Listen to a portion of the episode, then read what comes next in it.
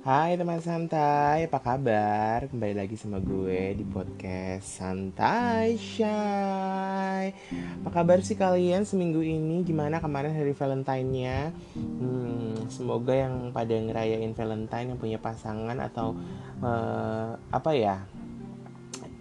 Atau kalian juga merayakannya bersama orang-orang tersayang bukan cuma pasangan ya, bisa juga sama orang tua, keluarga, atau sahabat terdekat itu kan juga sebagai apa ya uh, rasa kasih sayang yang kita tunjukkan kepada orang terdekat kita gitu. Nah uh, untuk edisi kali ini gue akan sedikit membahas tentang pelecehan seksual ya entah sedikit entah banyak tapi yang jelas uh, kasus pelecehan seksual ini tuh cukup marak ya dari zaman dulu sampai sekarang pelecehan seksual tuh kayaknya menjadi satu kasus yang nggak pernah ada penyelesaian yang clear bukan nggak pernah. Ada sih beberapa yang uh, selesai dengan bagus. Ada juga beberapa kasus yang tidak selesai dan bahkan menghilang begitu saja. Nah uh, sebelum kita ngebahas lebih lanjut nih kan beberapa waktu ini tuh beredar film ya uh, film Hollywood ya yang dibintangi Charlize Theron, Nicole Kidman dan Margaret Robbie yang berjudul Bombshell. Kalau kalian udah nonton mungkin kalian ngerti uh, Bombshell tuh cerita tentang apa? Buat kalian yang belum nonton ya mungkin gue akan kasih sedikit spoiler. Ya mungkin sedikit spoiler. Tapi film ini sebenarnya udah lama sih beredarnya di Jakarta juga gitu kan di Indonesia terutama. Dan uh, memang film ini pun juga uh, menghantarkan Charlize Theron menjadi nominasi aktris terbaik dalam peran di Bombshell ini untuk uh, Academy Award atau Oscar tahun 2020 gitu. nah, gue akan ngawalin dulu nih ya dengan pembahasan mengenai film Bombshell. Film ini disutradarai, disutradarai oleh Jay Roach. Jadi uh, sutradara itu mengajak penonton untuk menyusuri perspektif tiga perempuan yang bekerja di jaringan televisi konservatif asal Amerika Serikat. Jadi tokoh tersebut yang pertama adalah Meghan Kelly, diperankan oleh Charlize Theron adalah seorang yang peduli dengan hak-hak perempuan namun enggan mengaku feminis gitu. Sebenarnya ini latar belakang ceritanya memang kisah nyata. Jadi Meghan Kelly ini memang ada orangnya. Jadi kalau kalian cari di uh, YouTube, kalau kalian klik Meghan Kelly, tulisannya M E G Y I E M G M E G Y N. Jadi Megan, bukan Megan, Meghan Kelly. Ya, gitu kali ya bacanya gue nggak tahu. Kurang lebih lah ya adalah seorang yang ya tadi gue bilang adalah peduli dengan hak perempuan gitu kan uh, dan Megan ini tuh memang kebetulan di cerita itu juga memang salah satu moderator uh, debat kandidat capres Partai Republikan pada tahun 2016. Jadi ketika Amerika Serikat mengadakan pemilu pada tahun 2016 yang lalu, ia menjadi salah satu moderator debat untuk kandidat calon presiden Partai Republik. Jadi kalian tahu dong pada waktu pemilu 2016 di Amerika Serikat pemilihan presiden itu siapakah dari Partai Republik ya Donald Trump gitu kan. Nah meskipun bekerja di Fox ya Fox TV jadi um, Meghan Kelly ini bekerja di Fox ya kayak kita gue disebutin ya Fox Fox News. Jadi salah satu uh, jaringan televisi di Amerika itu adalah Fox dan Fox ini adalah salah satu jaringan televisi yang udah cukup lama. Nah media ini memiliki kedekatan dengan Donald Trump gitu. Tapi Meghan ini tuh membenci Donald Trump. Gitu. Ada tuh adegan di film sama adegan di YouTube yang nyatanya itu Meghan Kelly bertanya mengenai apa kepada Donald Trump tuh ada gitu. Jadi uh, kalian bisa lihat itu gitu. Nah, kemudian ada satu satu tokoh satu lagi yaitu ada Gretchen Carlson. Gretchen Carlson ini diperankan oleh Nicole Kidman, pembawa acara yang sering menjadi bahan lelucon seksis di, di televisi. Jadi kalau uh, istilahnya uh, semacam olok-olok olok-olok seksis tuh ya olok-olok mengenai menjurus-menjurus gitu loh, menjurus-menjurus ke arah seksual, tapi dilakukan oleh rekan-rekan laki-lakinya di televisi gitu. Dan Gretchen ingin sekali menuntut atasannya. Jadi pimpinan dari uh, bos di Fox News ini bernama Roger Ailes atas pelecehan seksual yang pernah dialaminya. Gitu. Jadi uh, si Gretchen ini Gretchen Carlson ini juga ada tokohnya. Jadi memang tokoh nyatanya ada dua. Megan Kelly Gretchen Carlson Roger Ailes tuh emang banyak tokoh-tokoh nyata. Nanti gue akan kasih tahu siapa tokoh yang nggak nyatanya sebenarnya gitu kan. Lalu ada Kayla Pospisil jadi perankan oleh Margaret Robbie. Nah emang Kayla Pospisil ini memang sebenarnya adalah uh, tokoh fiktif. Jadi memang film ini tuh uh, backgroundnya memang kisah nyata tapi memang mereka membuat ini itu tuh memang benar-benar didramatisir. Artinya gini hanya uh, jadi nggak nggak ketiplak dengan nyata gitu uh, jadi ada ada tokoh uh, Kayla Pospisil ini gitu kan gadis muda yang saleh yang belum lama bekerja di perusahaan media itu gitu kan Kayla tuh ingin belajar banyak sekaligus memastikan jenjang karir yang mapan bagi dirinya Ketika film-film terkait industri pertelevisian atau pers merayakan tugas jurnalis mengungkap kasus-kasus berbahaya dan sikap berpegang teguh pada prinsip kewartawanan, ya. Jadi tuh ada beberapa film-film yang memang mengangkat uh, apa namanya uh, tentang jurnalis gitu. Tentang uh, apa uh, industri pertelevisian pers gitu. Yang uh, mereka tuh banyak film juga ya memang sebelum bombshell ini yang filmnya tuh mengangkat bahwa para jurnalis itu mengangkat kasus-kasus yang agak bikin heboh atau apa. Jadi kayak salah satu filmnya adalah The Paper itu diproduksi tahun 94 bukan diproduksi artinya di, di diluncurkan pada tahun 94 kalau ada Spotlight.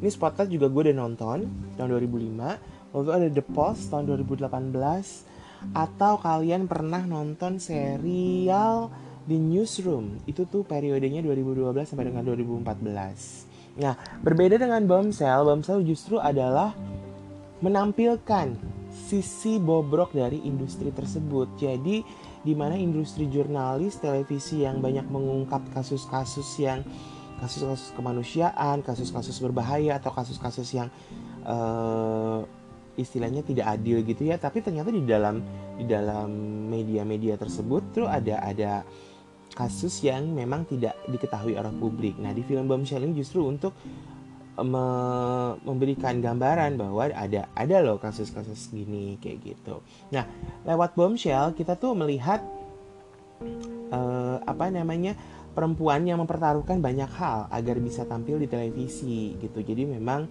di Amerika itu seperti Fox News itu tuh memang seperti salah satu perusahaan yang memang benar-benar jadi incaran beberapa banyak uh, beberapa orang untuk berkarir di Fox News ataupun jadi di Amerika tuh banyak kantor berita ada Fox News mungkin kalian bisa ngeliat ABC ada ada uh, eh, BBC Amerika juga ada ada beberapa dan salah satunya adalah Fox News gitu.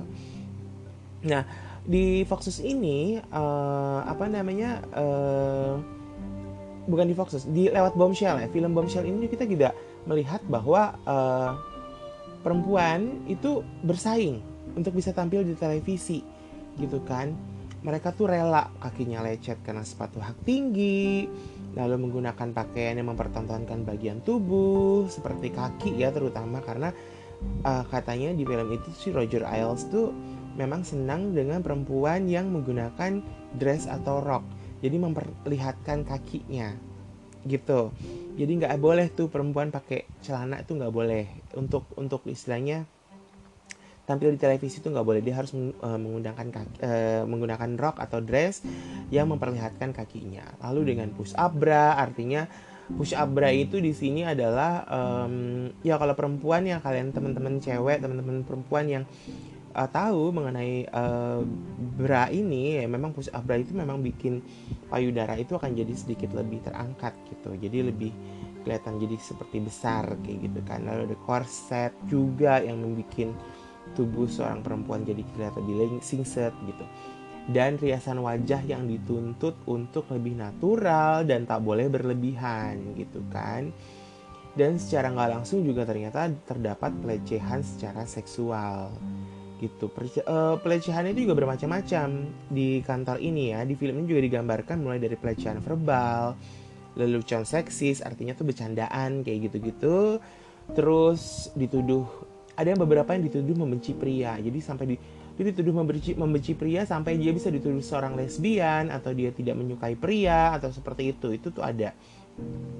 Hingga ajakan berhubungan seksual dengan iming-iming naik jabatan. Jadi tuh uh, gimana ya di dunia uh, TV di mana di Amerika tuh begitu gitu. Kalau kalian lihat kasus dulu kasus bukan kasus sih ada sempat kehebohan di mana pram uh, apa itu loh gundik-gundik itu loh uh, sempat mencuatkan ke permukaan ke media tuh gundik-gundik apalah-apalah itu ya. Gue nggak mau bahas juga. Nah itu tuh kurang lebih seperti itu untuk meningkatkan karir dan mungkin juga uh, membuat dia lebih berkuasa gitu kan. Nah film Bombshell itu seperti menertawakan apa yang terjadi di balik industri yang membesarkan nama Megan atau Gretchen. Jadi uh, film itu kayak nyindir gitu kayak ngetawa ini loh yang terjadi di dalam Fox News ini gitu seperti itu nah di balik idealismenya Megan ataupun Gretchen ya Fox News merupakan media sayap kanan milik Rupert Murdoch yang memiliki kedekatan politik dengan Donald Trump. Jadi si Fox News ini juga memang memiliki kedekatan dengan Donald Trump. Jadi kayaknya mereka mereka memang uh, apa namanya Republikan bukan Demokrat gitu. Nah menurut penilaian media bias fact check, Fox News acap kali menggunakan sumber-sumber yang kurang terpercaya. Jadi kayaknya tuh Fox News tuh kurang kredibel untuk uh, mendapatkan sumber-sumber berita image-nya tuh banyak uh, banyak banyak banyak seperti itu gitu. Nah, Bombshell sendiri tuh memang berkisah soal skandal yang menjatuhkan sang bos yaitu Roger Ailes ya yang juga memiliki kedekatan politik dengan partai partai Republikan. Jadi meski demikian, Ailes tuh tetap bekerja secara profesional. Ia tidak membatasi Meghan untuk mengkritik sang kandidat. Jadi ketika Meghan ke Meghan itu uh, jadi moderator atau jadi pembawa berita dia tuh nggak dia tuh dibebasin untuk dia tuh mengkritik Donald Trump gitu tapi sayangnya Roger Ailes tuh menggunakan otoritasnya untuk membuka perempuan-perempuan yang jadi korban. Jadi korbannya tuh banyak. Jadi perempuan-perempuan yang punya impian untuk tampil di televisi itu rata-rata tuh uh, ini mengalami pelecehan seksual oleh Roger Ailes gitu. Terus dia tuh akan mengancam para korban untuk memecat atau menghancurkan karir atau kehidupan pribadinya mereka gitu. Nah, Megan sendiri mengatakan bahwa Ailes memasang kamera pengintai rahasia dan penyadap menyadap obrolan karyawan di lingkungan kantor Fox. Nah, skandal pelecehan seksual yang dilakukan Els tuh muncul ke permukaan pada tahun 2006 ketika Gretchen Carlson, pembawa acara Fox and Friends, mengajukan gugatan terhadap IELTS. Gugatan tersebut memicu investigasi internal terhadap para perempuan yang bekerja di jejaring berita Fox News. Meghan Kelly yang saat itu sedang naik daun merupakan salah satu dari 26 perempuan yang bersaksi memberatkan Els. Gugatan tersebut membuat Els terpaksa mengundurkan diri uh, dari Fox News pada Juli 2016. Gitu. Jadi uh, akhirnya ya si Roger Ailes tuh mengundurkan diri dari Fox News itu gitu. Nah, adaptasi yang dilakukan atas skandal ini boleh jadi didramatisir. Yang seperti tadi gue bilang, jadi film ini tuh memang kayaknya seperti didramatisir karena film ini dibuat tidak melibatkan Megan atau Gretchen. Jadi si Megan tuh sempat nulis. Jadi ketika Bombshell ini rilis Megan tuh tetap nulis di akun Instagramnya. Dia berkata bahwa pokoknya dia itu tidak dilibatkan dalam film ini. Jadi jadi apa yang terjadi di film ini ya bisa jadi dramatisir. Bahkan Gretchen juga meresponnya jadi lewat akun twitternya. Jadi kalau bahwa dia tidak sama sekali benar-benar tidak ikut dalam uh, pembuatan film tersebut gitu jadi semuanya gue gak ngerti ya tuh gimana yang bikin screen uh, bikin skenario nya ya. Dia itu kayaknya bener-bener yang uh, riset sendiri tanpa dia uh, apa riset sendiri tanpa dia menghubungi pihak-pihak yang memang mengalami hal tersebut atau mengalami kejadian tersebut gitu. Seperti Megan atau Gretchen. Jadi dan itu sama mereka dikembangin lagi untuk menjadi sebuah cerita ya ini bombshell ini. Gitu gitu kan. Nah memang seperti yang dijelaskan dalam film Fox memang pada akhirnya minta maaf dan membayar ganti rugi pada para korban. Gitu cuman nah ini ada tapinya. Para korban tuh diharuskan menandatangani, menandatangani perjanjian untuk tidak membuka kasus.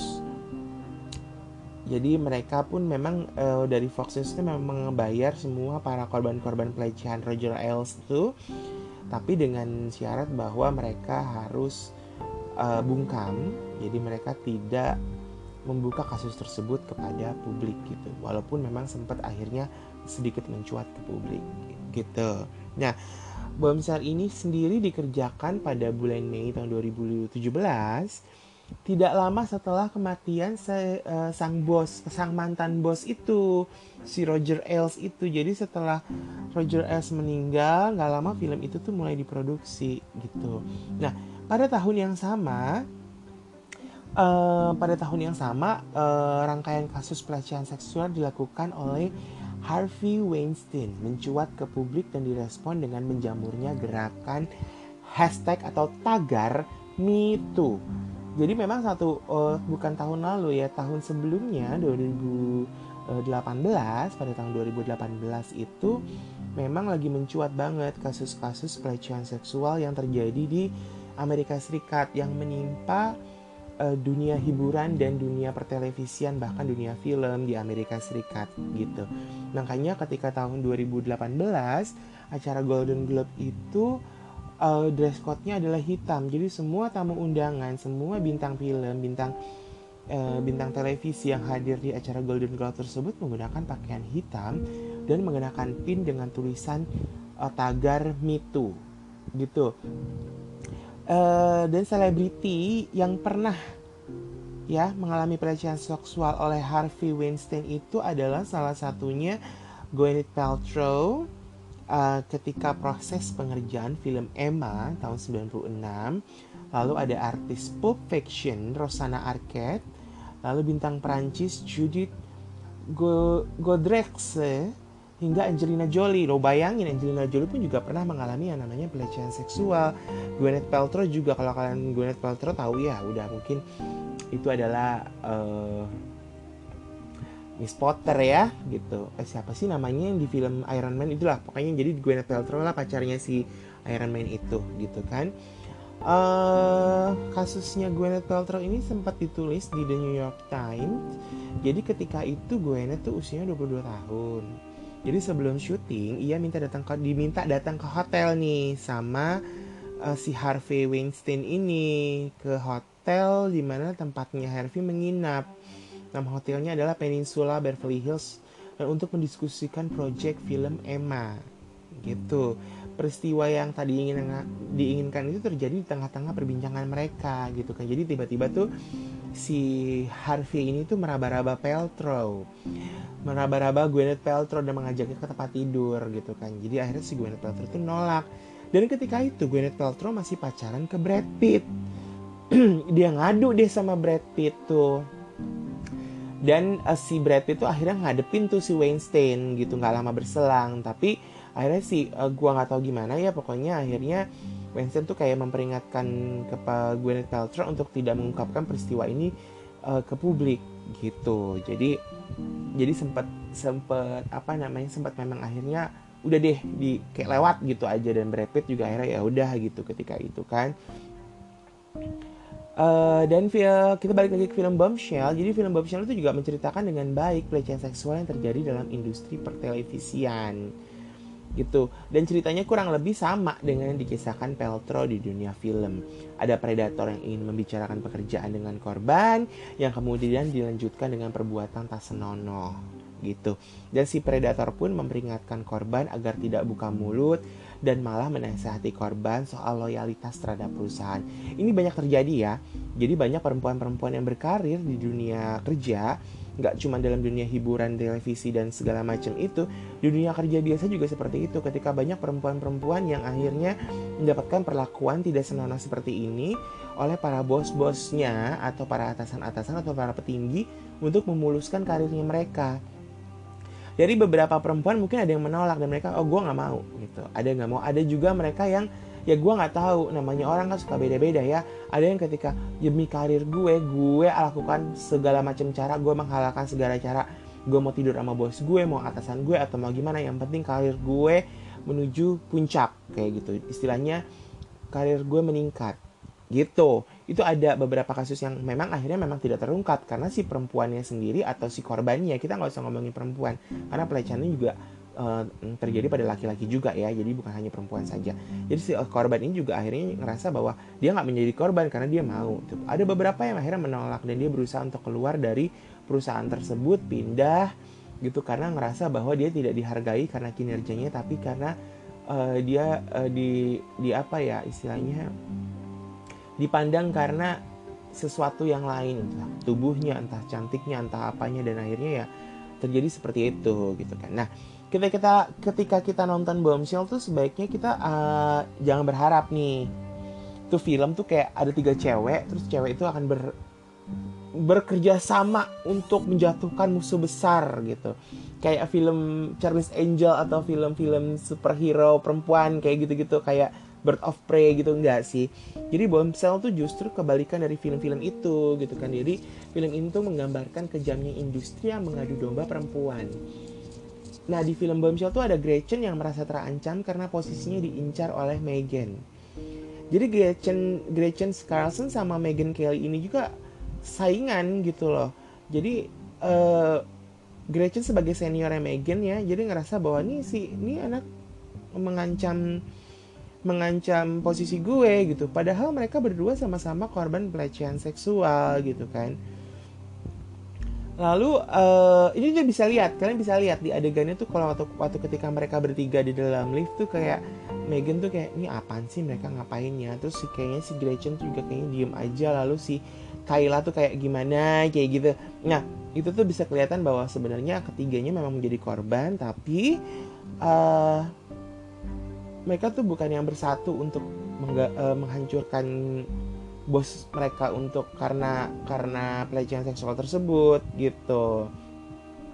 Nah, uh, memang sih uh, di film ini juga digambarkan bahwa tidak mudah bagi perempuan untuk buka suara soal pelecehan seksual yang pernah mereka alami gitu kan. Malahan mereka tuh baru bisa ber saksi bertahun-tahun kemudian ketika ada korban yang mengaku gitu kan. Bahkan ketika ingin bersaksi mereka tuh diancam dari teman kerja sendiri yang mengintai. Jadi kayaknya teman-teman kerja sendiri pun juga cari aman gitu ngebelain bosnya dan mereka tuh nggak mau mereka nggak mau juga karir mereka terancam gitu kan. Uh, itu sih memang benar-benar terjadi di dunia kerja ya gitu kan Uh, dan ini tuh sebenarnya juga ngasih gambaran juga mereka bekerja di media konservatif ya seperti Fox ya. Uh, sekali bekerja sebagai reporter Fox tuh sama artinya tuh memutus peluang kerja di tempat lain. Jadi setelah keluar dari jaringan tersebut tuh mereka tuh kayak susah nyari kerja lagi gitu. Jadi image-nya tuh udah udah berbeda gitu. Nah kita uh, jadi kalau kalian yang belum nonton kalian boleh nonton Bombshell biar kalian ngerti bagaimana uh, ceritanya gitu mengenai pelecehan seksual gitu. Dan itu ada gambarannya ketika uh, kalau gue udah nonton sih jadi memang uh, Roger Ailes tuh sempat membuat uh, istilahnya berlaku pelecehan itu ada adegannya ketika si Kayla yang diperankan Margaret Robbie itu tuh dilecehkan. Memang tidak disentuh tapi dia seperti merendahkan perempuan gitu lah. Nah Sementara kita bahas lagi uh, yang lain ya, kita bahas kita berlanjut lagi, kita berkembang lagi nih. Di Indonesia sendiri Komnas Perempuan ya, Komnas Perempuan itu mencatat selama 12 tahun uh, dari periode 2001 sampai dengan 2012 sedikitnya ada 35 perempuan menjadi korban kekerasan seksual setiap hari. Pada 2012 setidaknya telah tercatat ya, pada 2012 telah tercatat 4.336 kasus kekerasan seksual di mana 2.920 kasus di antaranya terjadi di ranah publik atau komunitas dengan mayoritas bentuknya adalah perkosaan dan pencabulan. Gitu. Sedangkan pada tahun 2013 kasus kekerasan seksual bertambah jadi menjadi 5.629 kasus. Ini artinya dalam 3 jam setidaknya ada dua perempuan mengalami kekerasan seksual bayangin setiap tiga jam sekali ada yang mendapatkan kekerasan seksual wow gitu kan nah Usia korban yang ditemukan antara 13 sampai dengan 18 tahun dan 25 sampai dengan 40 tahun. Jadi usia remaja dan usia matang atau usia dewasa. Jadi kemungkinan-kemungkinan terjadinya pelecehan tuh memang uh, apa namanya usianya memang panjang ya. Siapa pun bisa sih mengalami pelecehan seksual bahkan uh, orang yang sudah berusia lanjut pun bisa mengalami pelecehan seksual gitu dan itu banyak terjadi juga kayak gitu. Nah, kekerasan seksual tuh menjadi agak sulit diungkap ya dan ditangani dibanding kekerasan terhadap perempuan lainnya karena sering dikaitkan dengan konsep moralitas masyarakat gitu kan. Jadi perempuan tuh dianggap sebagai simbol kesucian dan kehormatan jadi tuh kayaknya karena ya kemudian dipandang menjadi aib ketika mengalami kekerasan seksual, misalnya perkosaan kayak gitu. Korban juga malahan sering tuh disalahkan sebagai penyebab terjadinya kekerasan seksual. Ini jadi membuat korban tuh sering kali tuh bungkam gitu. Jadi kadang banyak korban yang akhirnya lebih baik diam karena ya itu tadi nanti ending-endingnya malah dia yang disalahin kayak gitu. Nah, pelecehan seksual tuh apa sih? Nah, kita bahas sedikit juga ya pelecehan seksual itu apa. Jadi menurut International Labour Organization, pelecehan seksual itu merupakan bentuk diskriminasi seksual serius yang mempengaruhi wibawa perempuan dan laki-laki gitu kan. Pelecehan seksual dapat terjadi pada mereka yang berjenis kelamin sama ataupun berbeda, baik laki-laki maupun perempuan. Jadi memang uh, yang jadi korban pelecehan seksual itu nggak cuma perempuan aja gitu. Banyak juga laki-laki yang menjadi korban pelecehan seksual gitu kan. Korban itu tidak harus juga merupakan orang yang dilecehkan secara langsung tapi tapi siapa saja yang terkena dampak tindakan ofensif tersebut gitu. Jadi nggak harus secara langsung tapi juga ada beberapa yang dampaknya itu juga jadi kena ke perempuan gitu loh. Jadi kayak misalkan ada korban perkosaan lalu perempuan lain pun juga jadi kena uh, pelecehan secara verbal sih secara nggak langsung. Itu ada yang seperti itu gitu kan. Uh, apabila tindakan seksual yang tidak diinginkan mengganggu pekerjaan atau dilakukan sebagai masyarakat pekerjaan atau persyaratan pekerjaan maksud gue adalah oh, maksud gue adalah atau dilakukan sebagai persyaratan pekerjaan digunakan sebagai dasar untuk mengambil keputusan kerja atau menciptakan lingkungan kerja yang intimidatif bermusuhan atau ofensif maka ini dianggap sebagai pelecehan seksual atau quid pro quo gitu kan. Jadi uh, tindakan seksual yang gak diinginkan tuh biasanya yang berpengaruh terhadap pekerjaan.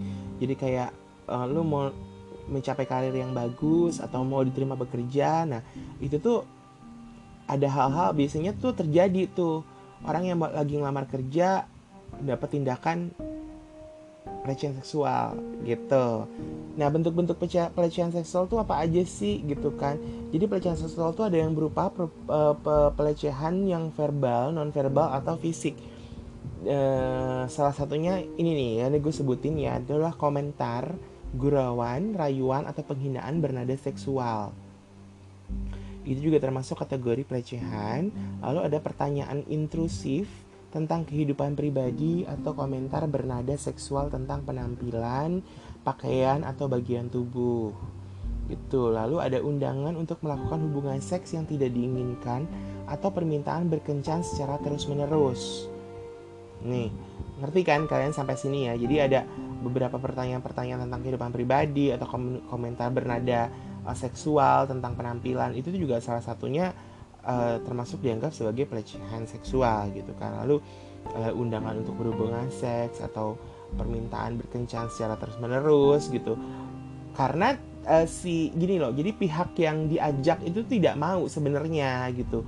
Nah itu tuh itu tuh artinya akhirnya jadi satu dianggap satu pelecehan seksual gitu kan atau sexual harassment gitu.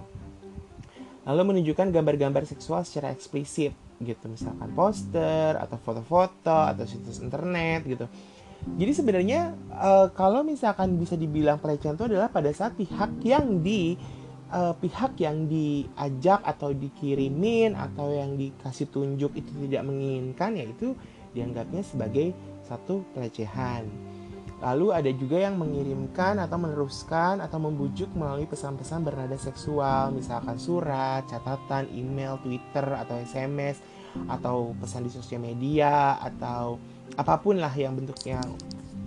Kayak mengirimkan sesuatu yang nada-nadanya seksual gitu kan. Tapi kan kalau kalau misalkan anda uh, kalian tuh nganggapnya bahwa ya kalau misalkan gue senang-senang aja ya udah gitu lo diem aja ya. Berarti lo emang lo emang pengen lo peng uh, nerima itu gitu. Bukan lo menolak. Tapi kan beberapa orang kan tidak suka yang seperti itu.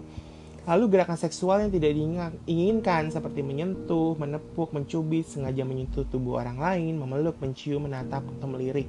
Nah, ini sih mungkin kita secara nggak sadar kita juga melakukan hal yang sama. Gue pun juga mengakui bahwa kadang-kadang gue secara nggak sadar atau mungkin bercandaan doang tuh melakukan hal yang seperti ini. Jadi gerakan-gerakan yang kayak uh, megang atau megang bagian tubuh yang uh, yang harus bagian tubuh yang sensitif, artinya bagian tubuh yang lain pun juga uh, dianggapnya seperti uh, pelecehan gitu tapi kita kadang-kadang kita nggak sadar ya dan si orang yang kita pegang pun juga beranggapan bahwa ayo cuma bercanda gitu jadi kadang-kadang kita nggak pernah menganggap itu sebagai pelecehan tapi itu termasuk kategori pelecehan apabila orang tersebut menolak atau nggak suka kayak gitu kan Lalu tindakan yang merupakan pelanggaran hukum pidana seperti penyerangan secara fisik, menguntit, atau menyampaikan cerita cabul.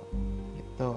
Nah, cerita ya kayak sama. Pokoknya ke, uh, pelecehan seksual itu bila ada terjadi penolakan terhadap pihak pihak kedua ya berarti itu adalah dianggap sebagai pelecehan gitu kan. Nah uh, Komnas Perempuan tuh juga sudah mengklasifikasikan 15 bentuk pelecehan seksual dari hasil pemantauannya selama 15 tahun dari tahun 1998 sampai dengan 2013 yaitu perkosaan, intimidasi seksual termasuk ancaman atau percobaan perkosaan, pelecehan seksual, eksploitasi seksual, perdagangan perempuan untuk tujuan seksual, prostitusi paksa, perbudakan seksual, pemaksaan perkawinan termasuk cerai gantung, pemaksaan kehamilan, pemaksaan aborsi, pemaksaan kontrasepsi atau sterilisasi, penyiksaan seksual, penghukuman tidak manusiawi dan bernuansa seksual, praktek tradisi bernuansa seksual yang membahayakan atau mendiskriminasi perempuan, kontrol seksual termasuk lewat aturan diskriminatif beralaskan moralitas dan agama. Tuh. Nah, ke-15 bentuk kekerasan seksual ini bukanlah daftar final ya. Jadi memang kemungkinan bentuk-bentuknya juga akan terus berkembang atau mungkin kemungkinan bentuk-bentuknya terus akan beda-beda lagi gitu kan karena kan kita belum uh, belum kita kenali gitu akibat keterbatasan informasi mengenai uh, pelecehan tersebut gitu kan. Apa sih? Nah ini ada ada namanya pelecehan seksual dan kekerasan seksual gitu kan. Apa sih perbedaannya? Menurut Rain.org pelecehan seksual adalah istilah yang luas. Termasuk banyak jenis perhatian seksual verbal dan fisik yang tidak disukai gitu. Kekerasan seksual mengacu pada kontak atau perilaku seksual, sering kali fisik yang terjadi tanpa persetujuan korban. Nah, jadi pelecehan itu tadi ya gue disebutin adalah jenis perhatian seksual verbal. Jadi kayak misalkan omongan atau uh, dia nggak suka dengan fisik seseorang kayak gitu. Dan kalau sementara kekerasan itu ya ada kontak langsung seperti pemerkosaan itu gitu aja gitu kan. Dan itu tidak disukai oleh si uh, si korban atau si pihak kedua tersebut gitu kan. Nah di Indonesia sendiri itu gue gak tahu ya di Indonesia atau bukan tapi ini pelecehan seksual umumnya memang melanggar hukum perdata gitu kan. Uh, kita tuh memiliki hak untuk bekerja atau belajar tanpa dilecehkan tetapi dalam banyak kasus bukanlah tindakan kriminal sedangkan kekerasan seksual biasanya merusuk merujuk pada tindakan yang bersifat kriminal. Jadi kalau kayak cuman verbal kayak cuman bercanda-bercanda kayak gitu-gitu yang kalau ya kalau kal teman kalian masih ketawa-tawa aja nganggepnya nggak nggak dipikirin nggak di apa ya udah gitu. Itu nggak dikasusin ya mungkin kalian anggap ya itu kan cuma bercanda doang gitu kan. Tapi kalau misalkan yang diajak bercanda nggak suka dia berani untuk mengadukan ya kalian kena uh, pelanggaran hukum perdata gitu. Sedangkan kekerasan tuh ya kayak pemerkosaan ya gampang lah pemerkosaan tuh udah kekerasan seksual gitu. Ada pemaksaan terhadap orang lain untuk melakukan hubungan seks atau uh, kekerasan yang bersifat seksual tersebut gitu kan. Uh, contohnya bentuk kekerasan seksual tuh salah satunya adalah penetrasi tubuh korban atau yang dikenal sebagai pemerkosaan lalu pem mencoba pemerkosaan memaksa korban untuk melakukan tindakan seksual seperti seks oral atau penetrasi tubuh pelaku, lalu menyentuh atau menyentuh seksual yang tidak diinginkan. Pelecehan seksual adalah istilah non-hukum yang digunakan secara informal untuk menggambarkan berbagai perilaku yang mungkin melibatkan pelecehan atau tidak. Gitu. Nah, e, contohnya itu adalah beberapa perusahaan ya melarang hubungan seksual antar rekan kerja atau antar karyawan dan bos mereka bahkan jika hubungan tersebut bersifat suka sama suka. Jadi kalau jadi kan sebenarnya ada beberapa perusahaan yang juga juga gini loh uh, melarang bukan melarang jadi gini kalian sih berhak ya untuk kalian tuh nemu pasangan atau kalian menemukan jodoh di tempat kerja teman kerja kalian tiba-tiba jadi pacar kalian lalu jadi suami istri. Lalu pihak perusahaan lalu memberikan kebijakan bahwa uh, mereka yang menik yang sama-sama bekerja di satu perusahaan menikah mereka untuk diminta uh, keluar dari perusahaan tersebut salah satunya entah yang laki-laki atau yang perempuan gitu. Tapi sebenarnya di tempat kerja tuh eh, nggak boleh ada hubungan seksual antara rekan kerja atau karyawan atau bos kayak gitu-gitu yang dimanfaatkan oleh dia bukan dimanfaatkan memanfaatkan untuk kinerja kayak gitu-gitu. Jadi uh, event itu dilakukan oleh uh, mereka karena suka sama suka bukan karena suatu pemaksaan. Jadi karena suka sama suka pun juga sebenarnya nggak boleh sebenarnya gitu kan. Cuman yang namanya kita pacaran sama teman kantor gitu kan kita nggak bisa dilarang juga cuman memang akhirnya kebijakannya seperti itu bahwa setelah mereka menikah salah satu di antara si laki-laki atau perempuan harus resign dari perusahaan tersebut gitu. Jadi biasanya ada suami istri yang memang ada perusahaan juga yang mengizinkan bahwa suami istri boleh bekerja di satu tempat satu perusahaan tapi dipindahkan divisinya tidak di satu divisi atau dipindah bagiannya atau mungkin dimutasi gitu atau seperti apa. Pokoknya diusahakan tidak mereka tidak bertemu. Walaupun mereka sudah resmi menikah gitu cuman mungkin untuk menghindari hal-hal yang tidak diinginkan mungkin ya kayak gitu. Lalu uh, ada juga uh, mengenai pelecehan seksual ya di ruangan publik. Jadi koalisi ruang publik aman dalam survei pelecehan seksual di luar di, luar, uh, di ruang publik ya yang dilakukan pada akhir 2018 menemukan bahwa 60% responden perempuan, 11% responden laki-laki dan 69% responden gender lainnya tuh pernah mengalami pelecehan seksual di ruang publik. Jadi ada sekitar 62.224 responden terlibat, mereka tersebar di 34 provinsi di Indonesia. Jadi hasil survei tersebut tuh sebenarnya memeroleh data yang menguatkan bahwa pakaian korban dan mitos bahwa kekerasan seksual umumnya terjadi di malam hari menjadi tidak relevan. Jadi kemarin itu sempat ada aturan bahwa perempuan tuh nggak batas kerja perempuan tuh sampai jam berapa sampai jam berapa yang itu loh sempat sempat ada uh, rancangan undang-undang mengenai uh, perempuan yang bekerja hingga malam hari gitu atau atau seperti apa. Tapi kan ya pada kenyataannya kan buat mereka yang bekerja sebagai ya, perawat atau dokter atau mereka bekerja di dunia televisi atau dunia itu kan kadang-kadang suka sampai malam atau mungkin ada perusahaan-perusahaan yang memang mengharuskan karyawannya bekerja sampai malam atau kayak gimana kan itu terjadi gitu kan. Tapi eh, akhirnya tuh jadi jadi gimana ya uh, ya ya gimana kenyataannya seperti itu gitu kan Nah, melalui survei tersebut, para peneliti menemukan fakta bahwa kejadian pelecehan seksual justru banyak terjadi di siang hari. Jadi kalian bayangkan nggak perlu ngomongin malam hari, siang-siang juga terjadi. Dan siang terjadi itu uh, sebanyak nih pelecehan seksual yang terjadi di siang hari itu sebanyak 35%, diikuti dengan sore hari 25%, di malam hari 21% dan pagi hari 17%. Selain itu jenis pakaian yang digunakan korban juga beragam seperti rok dan celana panjang itu 18%, baju lengan panjang 16%, seragam sekolah 14%, hijab juga 17% dan baju longgar 14%. Jadi uh, perempuan muslim yang menggunakan hijab pun juga tidak lepas dari yang namanya pelecehan seksual. Gitu. Buktinya memang ada gitu. Gitu dan uh, masih aja ada tuh yang namanya ya gue sempet heboh juga ya namanya begal payudara.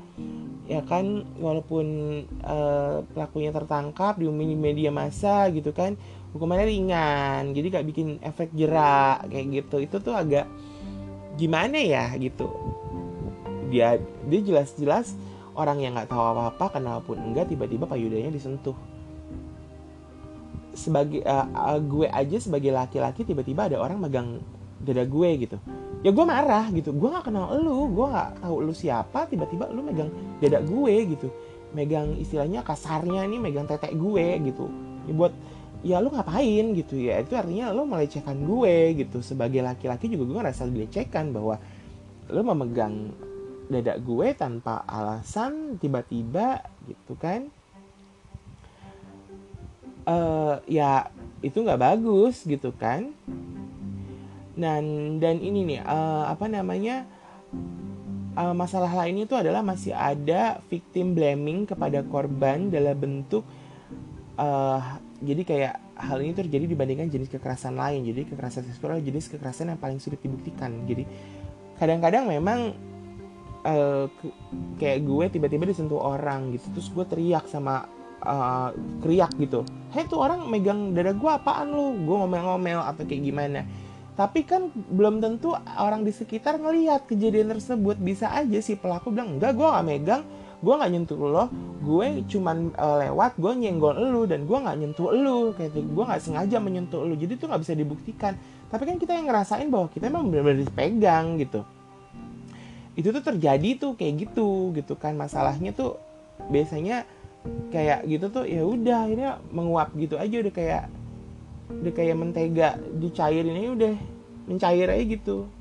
Nah um, ternyata pelecehan seksual itu juga nggak cuma terjadi pada perempuan ya tapi juga terjadi pada laki-laki gitu kan. Jadi uh, banyak banyak uh, korban laki-laki itu mendapatkan uh, perlakuan uh, pelecehan tersebut gitu kan. Berdasarkan studi yang dimuat di Journal Psychology of Men and Masculinity Masculinity menguatkan argumen Vitelli seputar pelecehan yang dialami laki-laki.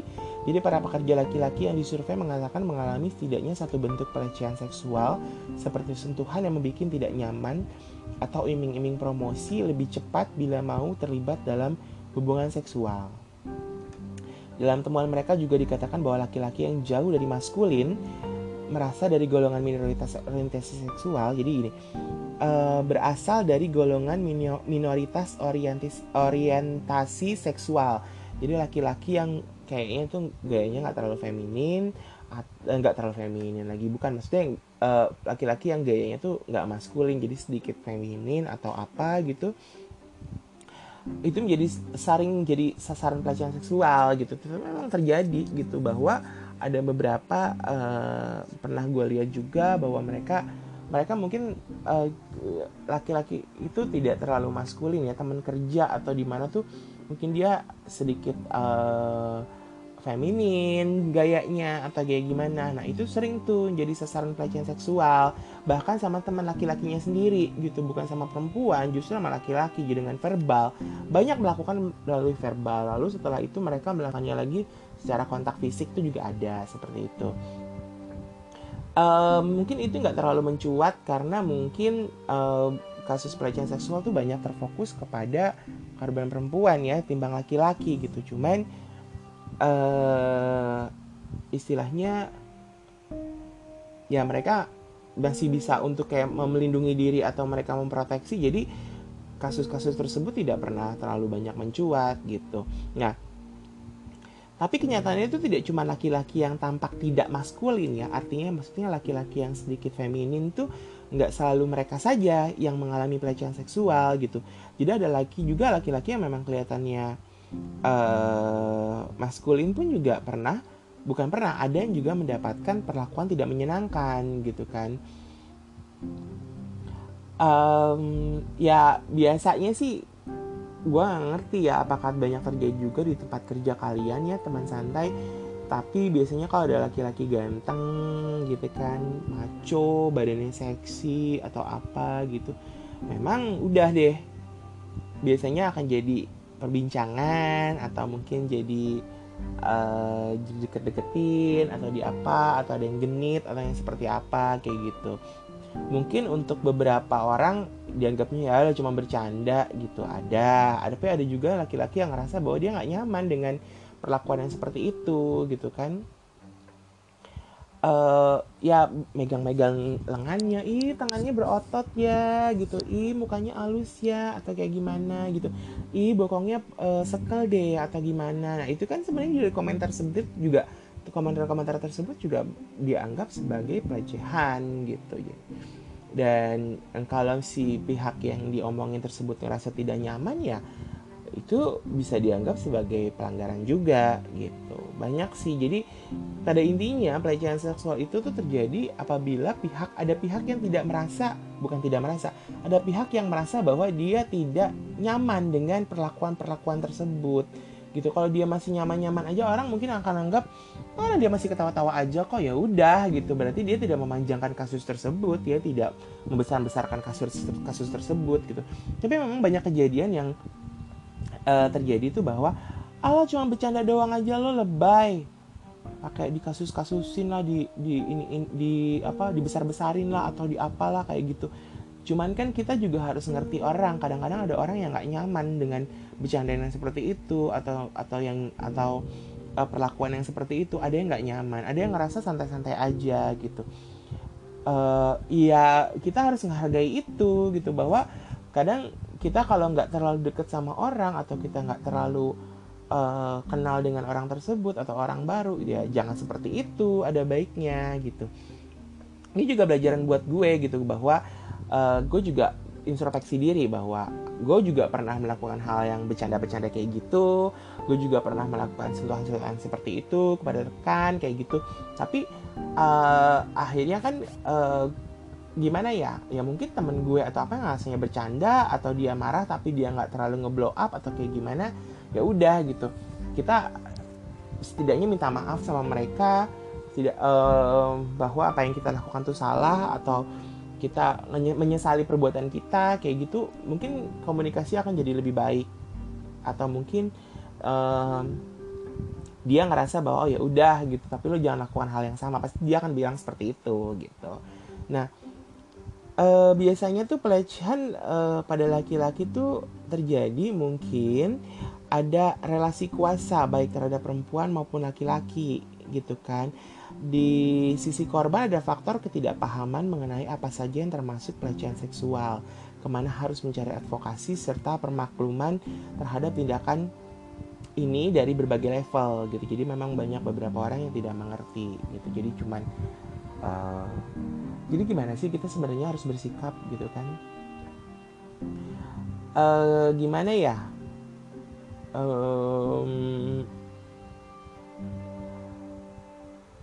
apa ya istilahnya gini kita mungkin berteman atau kita mungkin uh, membuat satu lingkungan atau komunitas atau apa pun gitu. Memang kita tidak bisa seenaknya untuk berlaku ya maksudnya berlaku seenak-enaknya ngomong apa atau kita megang uh, menyentuh mereka entah cuma pundaknya doang atau punggungnya doang atau kayak gimana. Yang bikin orang jadi nggak nyaman gitu loh. Jadi jangan sampai ya kita jaga jaga diri dulu aja. Kalau memang kita ngerasa bahwa lingkungan kita komunitas kita tuh udah ngerasa nyaman dengan kita dan kita pun ngerasa nyaman dengan mereka gitu apa pun yang mereka lakukan terhadap kita atau kita melakukan sesuatu kepada mereka yang memang hanya sebatas karena pertemanan atau karena uh, udah dekat atau karena kita udah saling mengerti ya itu udah nggak jadi masalah sih sebenarnya. Jadi tapi tapi kan ada beberapa orang yang dalam satu komunitas pun mereka ada yang tidak saling menyukai gitu loh. Ada yang gue nggak suka sama si A si B si C dalam komunitas ini gitu. Tapi dan sehingga biasanya si A si B si C apabila dia mereka melakukan sesuatu yang tidak enak kepada kita bisa jadi kita ngerasa nggak nyaman dan kita ngerasa bahwa itu adalah pelecehan terhadap diri kita sendiri gitu. Ataupun si A tidak suka sama kita dan kita melakukan sesuatu yang tidak menyenangkan kepada si A lalu si A menganggap bahwa kita melakukan pelecehan terhadap dia. Nah itu yang harus kita jaga sih dalam lingkungan lingkungan kita ber bersosialisasi ya. Jadi memang nggak eh, nggak uh, gimana ya. Memang karena ya itu tadi gue bilang bahwa kadang-kadang pelecehan-pelecehan itu tuh terjadi uh, karena gak disengaja atau mungkin karena kita cuma bercanda. Yang mereka anggap pelecehan seksual nyata ya atau pelecehan nyata lah. Kita nggak usah ngomongin seksual ya pelecehan nyata ya biasanya pada saat mereka apa namanya mendapat perlakuan tidak menyenangkan tuh dari orang yang tidak dikenal gitu orang asing. Nah itu akan dianggap buat mereka adalah ya, lu ngelecehin gue gitu. Nah eh gitu kan uh, nah ini gue lanjutin lagi ya sedikit lagi ya. Mengapa laki-laki dapat mengalami pelecehan serupa dengan perempuan gitu kan?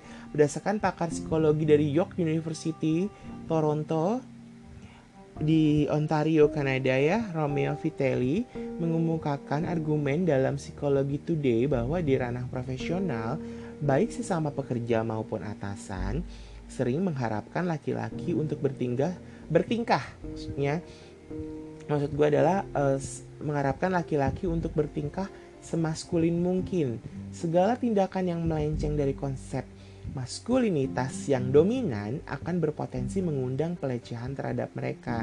Jadi memang beberapa uh, kasus bahwa memang dalam dunia kerja menuntut seorang laki-laki itu harus lebih tampil maskulin atau tampil lebih maco lebih laki-laki. Karena kalau enggak mereka cenderung dapat perlakuan uh, pelecehan terhadap mereka. Gitu. Dan regulasi yang diterapkan kantor sehubungan dengan pelecehan seksual pun terpengaruh terhadap maraknya perlakuan ini. Di kantor-kantor cenderung lebih permisif. Jadi bisikan karyawan yang menormalisasi perbuatan tidak menyenangkan secara verbal atau sentuhan fisik akan lebih banyak ditemukan pelecehan seksual gitu. Jadi uh, complicated sih sebenarnya. Jadi nggak nggak bisa nggak bisa juga kadang hmm, kalau menurut gue ya kalau menurut gue sendiri ya kadang uh, ya itu tadi kedekatan kita dengan seseorang kedekatan kita dengan satu komunitas itu kadang-kadang mengaburkan batasan-batasan mengenai pelecehan gitu. Karena ya kita kan teman dekat akrab ya udah kita nggak nggak nggak nggak terlalu gimana gimana atau gimana atau atau uh, ya nggak ngerasa bahwa dilecehkan atau kayak gimana gitu gitu sih sebenarnya. Tapi kalau menurut gue ya teman santai setidaknya kita lebih bersih ber, menjaga sikap kita aja deh gitu. Artinya baik lingkungan kita yang akrab ataupun tidak setidaknya kita bersikap e, menjaga diri. Kita juga bersikap lebih sopan terhadap orang lain menghargai orang lain. Bagaimanapun mereka mereka itu juga uh, butuh untuk dihormati gitu. Entah mereka anggap misalkan seperti kaum LGBT gitu kan ya mereka juga butuh dihargai gitu kan. Kalau kalian tidak mau mengakui mereka ya hargailah mereka gitu. Hargailah mereka sebagai manusia hargailah mereka sebagai orang yang bisa bekerja mereka memiliki kemampuan dan mereka juga memiliki kepintaran. Lalu juga hargailah perempuan karena memang bagaimanapun juga uh, baik perempuan maupun laki-laki juga memiliki kekurangan gitu. Jadi uh, hargai saja mereka baik juga kita. Kita saling menghargai lah bahwa setiap orang tuh memiliki kekurangan, kelebihan, keunikannya tersendiri, kesukaan dan ketidaksukaan masing-masing orang itu ya kita hargai. Gitu teman santai. Ya mungkin itulah sedikit celoteh gue mengenai uh, kekerasan seksual ya. Ya semoga bermanfaat buat teman-teman juga tapi um, kalau kalian memang pengen mencari tahu lebih jauh mengenai apa sih kekerasan seksual atau apa sih ya kalian bisa googling juga ya. Uh, kalian punya smartphone kalian punya misalkan kalian punya komputer ya kalian pokoknya uh, searching mengenai pelecehan seksual itu apa. Gue hanya sedikit memberikan gambaran. Semoga ke depannya uh, kita lebih banyak menghargai orang. Lalu kita tidak juga uh, kita bisa juga menahan diri dengan berbagai hal kayak gitu ya. Duh tahu deh celotehan gue hari ini. Semoga kalian betah dengan cocotan gue. Ya semoga bermanfaat. Uh, sampai ketemu lagi di podcast selanjutnya.